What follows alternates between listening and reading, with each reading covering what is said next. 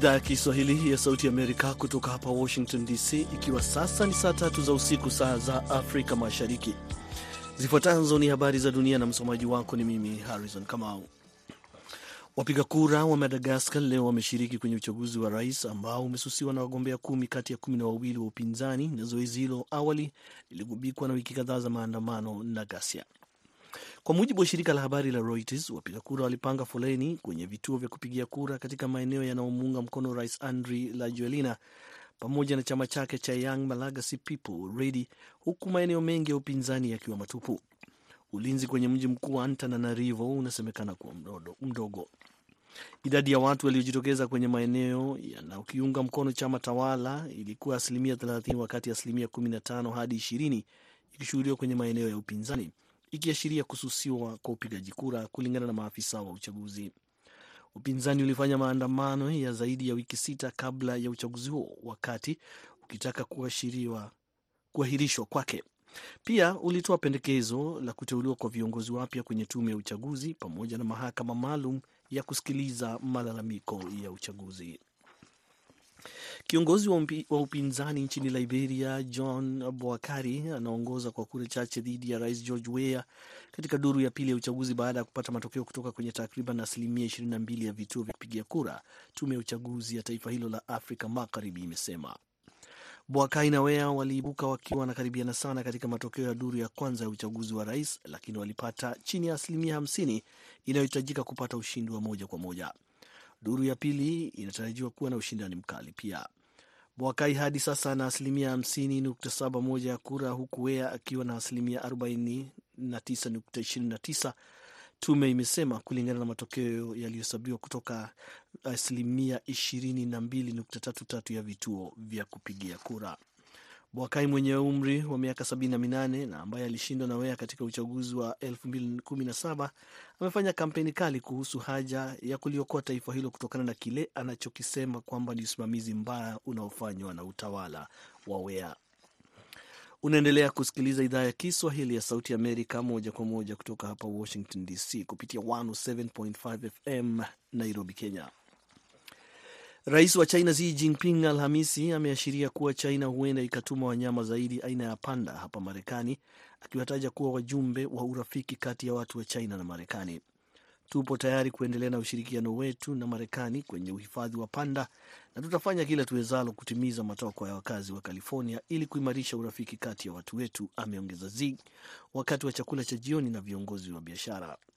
Hayo aliyasema kwenye siku ambayo pia alifanya mazungumzo na rais wa Marekani Joe Biden na kuahidi kupunguza mivutano kati ya mataifa yote mawili. Hata hivyo, Zi hakusema ni lini panda hao watawasili, ingawa aliashiria kwamba huenda watapelekwa California na zaidi kwenye mji wa San Diego. Polisi wa Ujerumani leo wamefanya msako kwenye maeneo hamsini na manne kote nchini wakati wa uchunguzi dhidi ya kituo chenye makao yake makuu mjini Hamburg na ambacho kinashukiwa kuendeleza misimamo ya Iran pamoja na kuunga mkono juhudi za kundi la Hezbollah, serikali imesema. Wizara ya mambo ya ndani ya Ujerumani imesema kwamba kundi la Islamic Center Hamburg au IZH limekuwa chini ya uangalizi wa idara ya ujasusi ya serikali kwa muda mrefu. Ripoti zimeongeza kusema kwamba lengo la kundi hilo ni kuendeleza juhudi za mageuzi ya kiongozi wa Iran. Serikali ya Ujerumani pia inachunguza uwezekano wa kundi hilo kuunga mkono shughuli zilizopigwa marufuku nchini humo zinazofanywa na kundi la wanamgambo la Lebanon, Hezbollah, na linaloungwa mkono na Iran tangu Hamas iliposhambulia Israel kutoka Gaza mwezi uliopita. Na rais wa Ukraine Volodymyr Zelensky ameonya kwamba kukwama kwa vita vya taifa lake dhidi ya Russia huenda kukawa ni volkano iliyolala na ambayo inaweza kulipuka wakati mmoja. Hatuwezi kuwa na kipindi cha kudumaa, Zelenski ameambia wanahabari wa Kiafrika mjini Kiev Jumatano.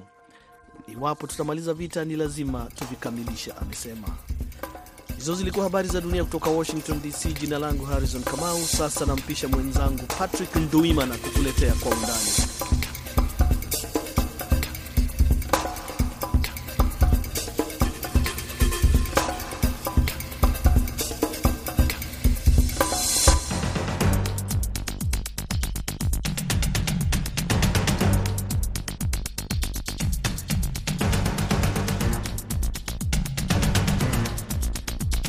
Msikilizaji wetu popote unapotusikiliza katika kipindi cha Kwa Undani. Katika sehemu ya kwanza leo tunaangazia suala la mafuriko ambayo yanazikumba nchi za Afrika Mashariki, na katika sehemu ya pili tutaungana na mwenzetu Jason Nyankundi akimulika ushirikiano kati ya Rusia na baadhi ya mataifa ya Afrika yanayokumbwa na mizozo ya kisiasa. Studio uko nami Patrick Nduimana, ambatana nami hadi mwisho wa kipindi.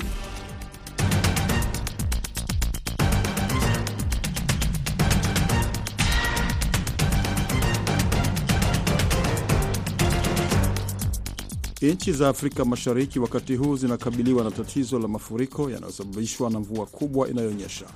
Mafuriko hayo yamesomba nyumba, mashamba, barabara na kusababisha vifo. Katika baadhi ya miji, mafuriko hayo yamezorotesha usafiri.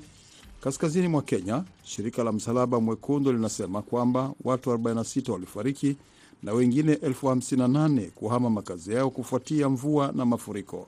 Shirika la hisani Save the Children limesema leo katika ripoti yake kwamba mafuriko yameua zaidi ya watu 100 wakiwemo watoto 16 na kukosesha makazi yao zaidi ya watu laki saba katika eneo la pembe ya Afrika katika wiki za hivi karibuni. Huko Somalia, watu 32 walifariki wakiwemo watoto wanane na zaidi ya watu laki nne na nusu walihama makazi yao kutokana na mafuriko, Save the Children imesema. Maafisa katika mkoa wa Arusha nchini Tanzania wameripoti vifo vya watu kumi na watu elfu tisini waliohama makazi yao kufuatia mafuriko. Nchini Uganda, katika wilaya ya Butaleja, mamia ya wakazi walihama makazi yao kutokana na mafuriko. Mafuriko hayo yaliharibu madaraja na kusomba nyumba na shule kufuatia mvua iliyoonyesha siku ya Jumanne. Mvua hiyo kubwa inayoonyesha tangu mwezi Oktoba inasababishwa na upepo wa baharini ujulikanao kama El Nino, kulingana na wanasayansi. Nimezungumza na Profesa Fulbert na Mwamba, mwanasayansi wa masuala ya jiografia, na nimeanza kwa kumuuliza ikiwa serikali za Afrika Mashariki zilikuwa zimejiandaa kukabiliana na athari za mafuriko baada ya wanasayansi wa masuala ya hewa kuonya kuhusu mvua za El Nino. Wanasayansi walitoa tahadhari mapema, na hata haya ni, ni mimi mwenyewe niliambiwa na habari zilikuwa hata ndugu zangu na kaka zangu walio Afrika Mashariki waliniambia tunatarajia El.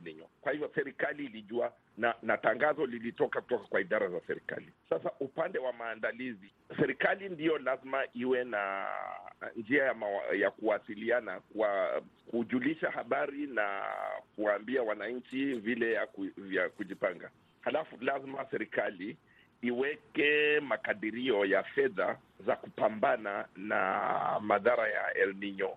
Kwa hivyo inachotakikana uh, wawe na magari ya kutosha. Lazima hospitali ziwekwe tayari kuwekwa madawa ya kutosha.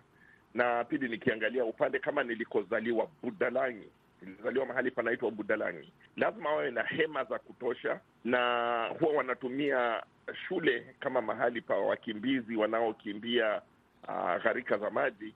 Lazima wawe wameweka miundo mbinu pale tayari najua magharibi mwa Kenya inawezekana kuwa hiyo imefanyika. Sijui kwingineko Kenya, sababu ni kama wameshikwa na butwa, na halafu sijui Tanzania, uh, Burundi, Rwanda, sijui maandalizi gani serikali zimefanya, na siwezi kusema kuwa Kenya kumefanywa kote tu. Ni zile sehemu ambazo kawaida huwa na mafuriko ndio na, naweza kusema kuwa wamefanya maandalizi. Kuna mambo ambayo tunayaona kila mwaka, mafuriko yakitokea kwenye barabara za miji mikuu, usafiri unakuwa unazorota, uh, maji yamefurika kila mahali. Hii hali vipi upande wa miundombinu? Kwa nini unakuta barabara zimefurikwa maji? Sasa hii inategemea wahandisi wa serikali. Ni kuwa kwa mfano, barabara ya Mombasa Nairobi ilijengwa upya. Siwezi kuelewa kamwe ni kwa nini Uh, mafuriko yanaweka maji juu ya daraja, sababu hizo daraja zinahitaji kuwekwa juu kabisa. Uh, sasa mimi nitasema kuwa wahandisi pengine hawakuangalia na hesabu zao hazikuwa sawa.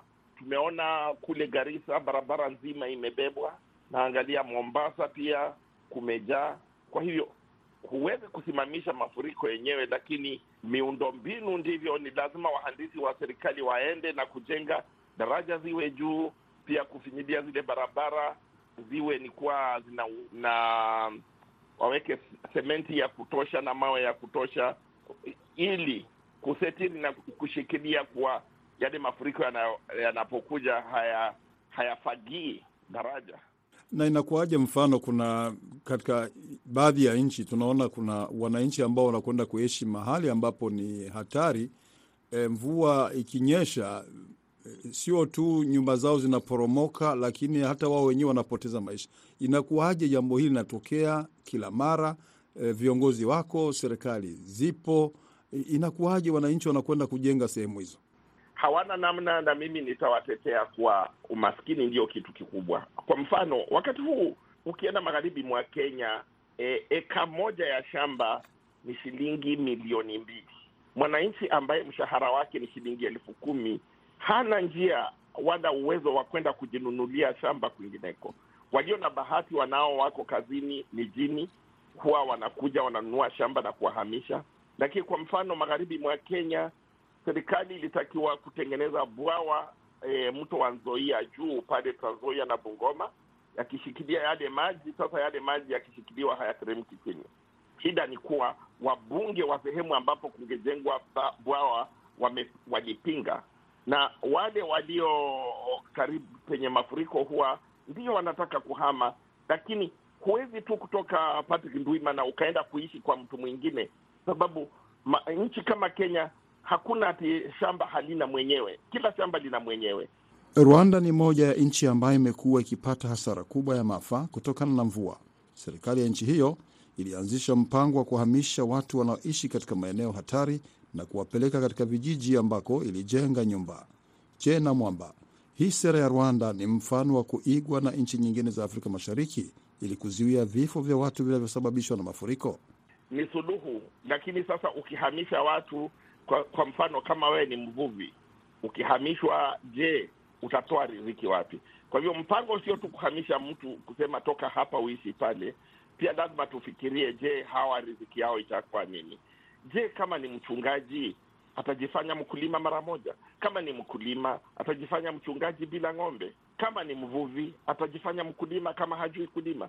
Serikali lazima ifikirie hayo na lazima ihamasishe kuwa ukihamishwa pia kutakuwa na mageuzi ya vile unavyoishi na serikali. So ni lazima ifidie, ni lazima ihamasishe watu kuwa kama utahamishwa, ndiyo nyumba utapata, lakini huwezi kula nyumba. Nyumba ndiyo itakuzuia mvua na baridi, lakini je, utalisha jamii yako na nini? Wewe kama mwanasayansi eh, kuna njia au mbinu za kutumia eh, inaponyesha mvua kubwa yale maji ambayo yanatoka kwenye sehemu za milima mfano yakiteremka ya yasije na, na makali zaidi uh, yaenee na yaje ku, kuathiri mfano watu ambao wanaishi chini ya milima. Uh, Patrick, nimekueleza nikakueleza kuwa unatengeneza bwawa kwenye, nya, kwenye nyanda za juu. Sasa yale mabwawa yakitengenezwa kwenye nyanda ya, za juu yanashika maji, halafu hayo maji hayaendi kuathiri walio uh, nyanda za chini halafu wakati wa jua haya maji yanaachiliwa polepole na yanaenda kunyunyiza mashamba huko chini. Kwa hivyo inafanyika na mpango, nimekueleza kwa mto Nzoia Kenya kuwa imepangiwa sasa miaka karibu thelathini kwa bwawa litengenezwe katikati ya Trans Nzoia na Bungoma, lakini sasa wabunge wa sehemu zile za Bungoma wanasema kuwa lile bwawa likijengwa, maji yakijaa kwenye bwawa yatachukua mashamba ya wa wapiga kura wao, kwa hivyo wanapinga. Kwa hivyo walio juu hawajali walio chini. Sijui unapendekeza nini, sababu hili tatizo hutokea mara nyingi, ni kama vile kila mwaka, ili athari hizi zisiwezi kuwa mbaya zaidi, kupeleka maisha ya watu na kuathiri nyumba, miundombinu, mashamba, kufanyike nini? Ah, nilikuwa nimesema juu ya mabawa kuna vizuizi ambavyo hujengwa. Nirudi tena kwa mto Nzoia, vizuizi vimejengwa, lakini vizuizi vya kwanza hesabu haikuwa imepigwa vizuri. Sasa wamerudi na fedha kutoka World Bank, nafikiri IMF, wakapea eh, kampuni za kutoka Uchina kujenga vizuizi hivi ambavyo maji yakijaa yasiathiri walio pale. Halafu kuna njia ya maji ikitokea, njia za kufungia ni Profesa Fulbert Namwamba akizungumza nasi kutoka jimbo la Maryland hapa Marekani. Punde tunaingia katika sehemu ya pili ya Kwa Undani.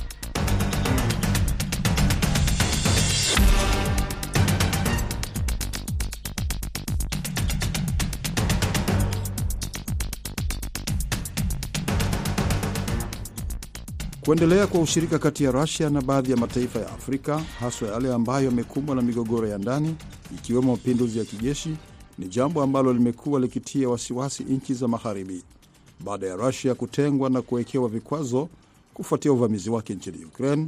Iliingia mbioni kutafuta uungwaji mkono wa washirika wapya na imekuwa ikizilenga sana nchi za Afrika.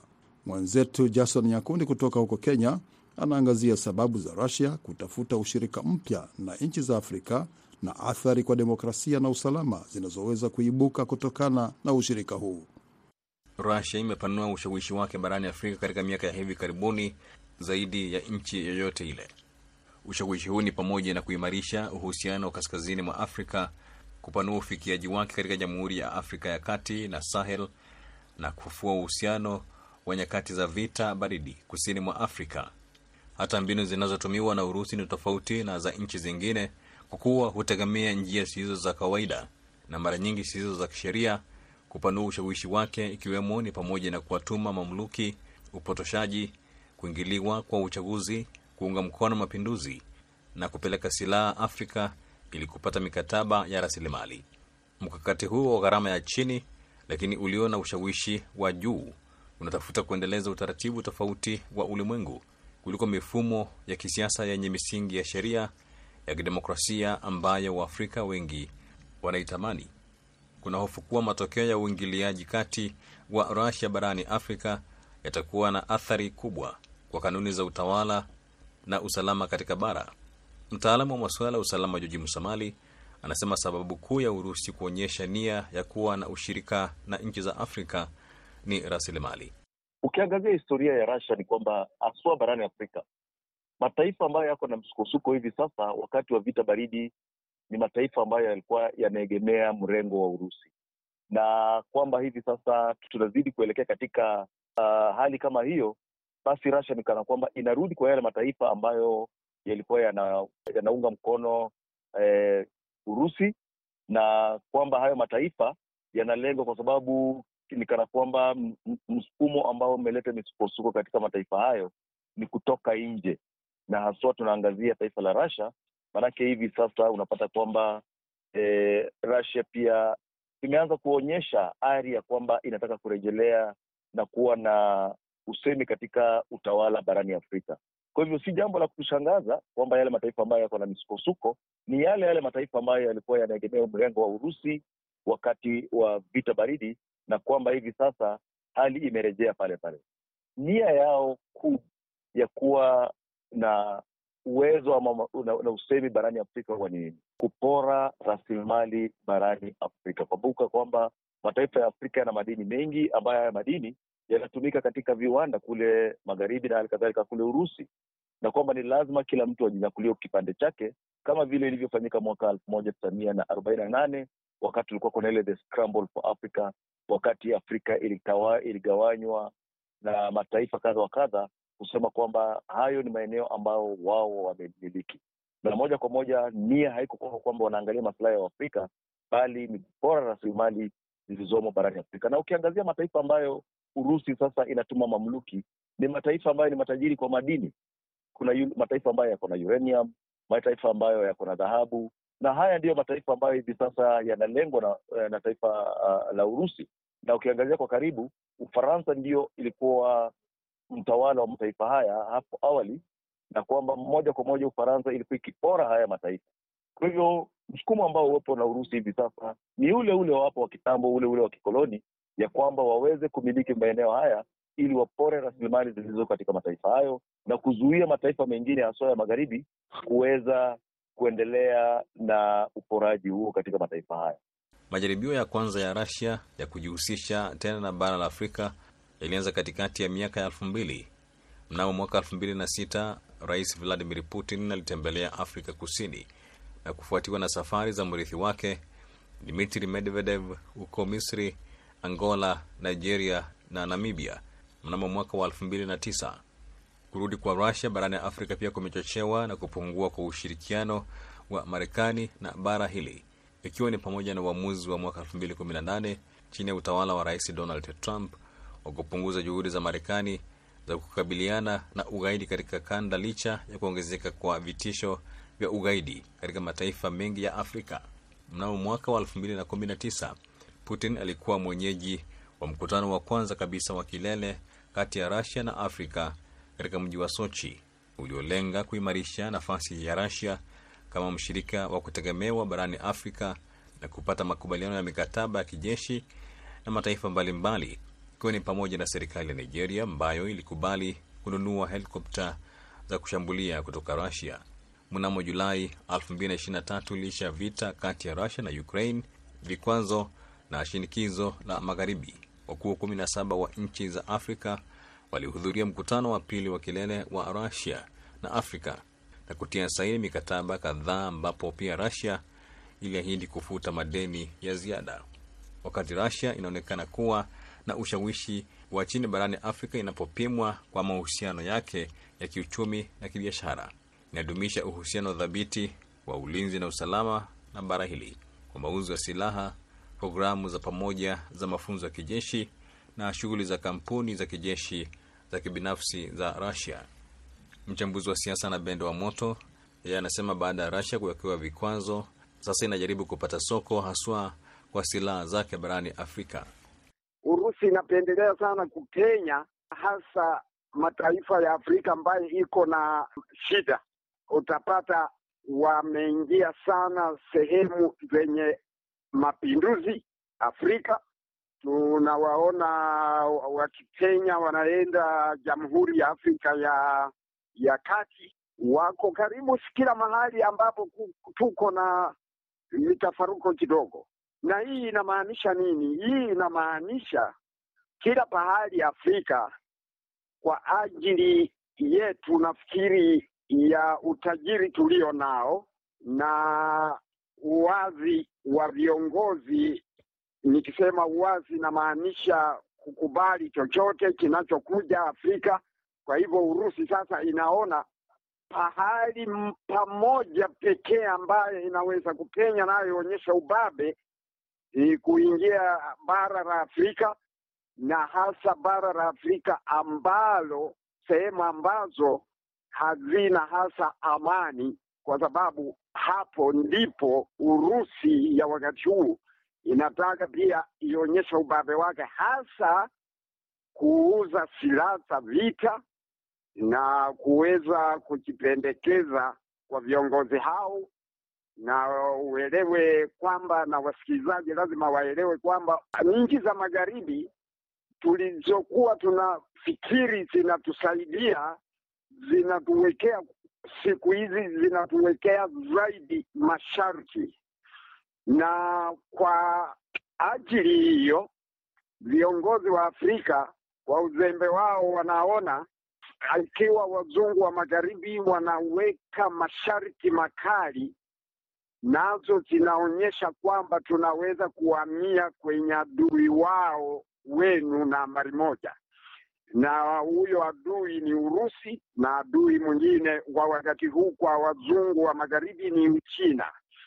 Na hautashangaa nikisema hili nalo, silaha, wanauza silaha Afrika ndiyo iko uh, nchi za haraka sana kupendelezwa kwa haraka sana kuweza kununua silaha. Haieleweke. sisi pia wa Afrika ndipo unapoona tunauana sisi wenyewe kwa kwa mara mingi. Kwa hivyo wazungu wanapenda kupenya hapa, kupenya na kuonyesha ubabe wao. Ubabe huo ni kuweza kupata soko la silaha na silaha za kuuana, kwa sababu wanaelewa kwamba sisi wa Afrika tukipata bahati, tukipata nafasi ya kuweza kupata kupata silaha, tunaweza keuza silaha hizo kwa wenzetu wenyewe weusi kama sisi na kuweza kuangamizana. Russia ndiyo muuzaji mkubwa wa silaha barani Afrika, ikichukua asilimia arobaini ya uagizaji wa silaha kutoka Afrika kati ya mwaka 2018 na 2022. Hii imekuwa juu kuliko jumla ya uagizaji wa silaha kutoka Marekani, China na Ufaransa katika miaka hiyo, kulingana na ripoti ya shirika la RAND. Mauzo ya silaha za Russia kwa Afrika yameongezeka kutoka karibu dola milioni mia tano hadi zaidi ya dola bilioni mbili kila mwaka katika miaka ya hivi karibuni.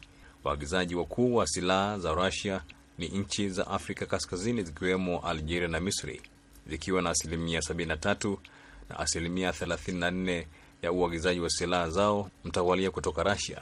Kando na Algeria na Misri, nchi zingine nyingi katika bara pia hupokea zana za Rusia ikiwa ni pamoja na Mali, Sudan, Jamhuri ya Afrika Kati na Angola.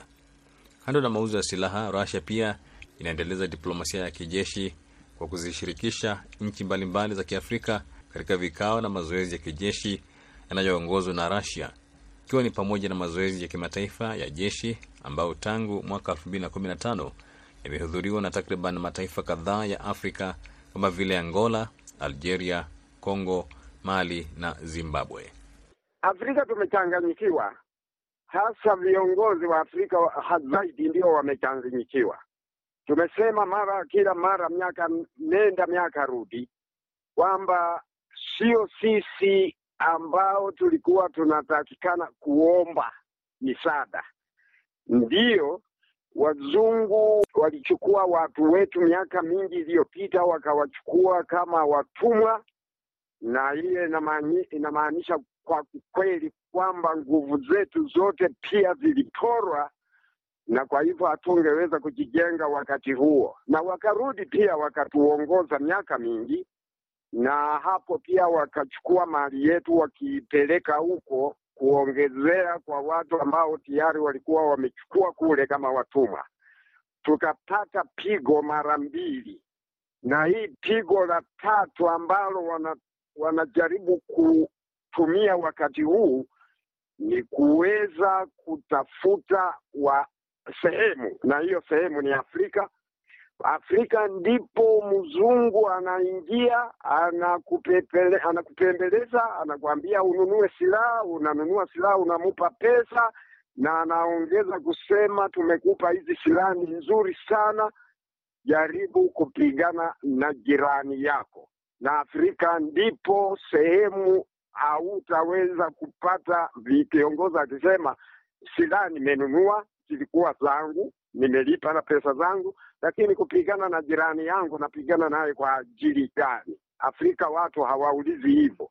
Akisharundika silaha atapendelea sana apate ni nani atapigana naye ili aweke hizi silaha kwenye kazi inayotakikana na hao wazungu. Kwa hivyo sisi hatutaweza kumaliza ubabe wa wazungu kwa wazungu. Ingawa idadi kamili ya kampuni za kijeshi za kibinafsi za Russia au operesheni barani Afrika ni ngumu kukadiria, ripoti zilizopo zinaonyesha kuwa kumekuwa na angalau kampuni saba za Russia ambazo zimefanya angalau operesheni 34 katika nchi 16 za Kiafrika tangu mwaka 2005. Kwa jumla, uwepo wa kijeshi wa Russia barani Afrika unaozingatia uimarishaji wa ushirikiano wa ulinzi na usalama na mataifa tofauti ya Afrika umeonekana kuwa njia ya gharama nafuu kwa Russia kupata nguvu kubwa ya kisiasa na kiuchumi katika bara. Shukran sana Jason Nyakundi. Kufikia hapa tunakamilisha kipindi cha Kwa Undani. Mlikuwa nami Patrick Nduimana, mwongozaji wa kipindi alikuwa Aida Isa. Kwa pamoja tuna wageni tukiwatakia usiku mwema.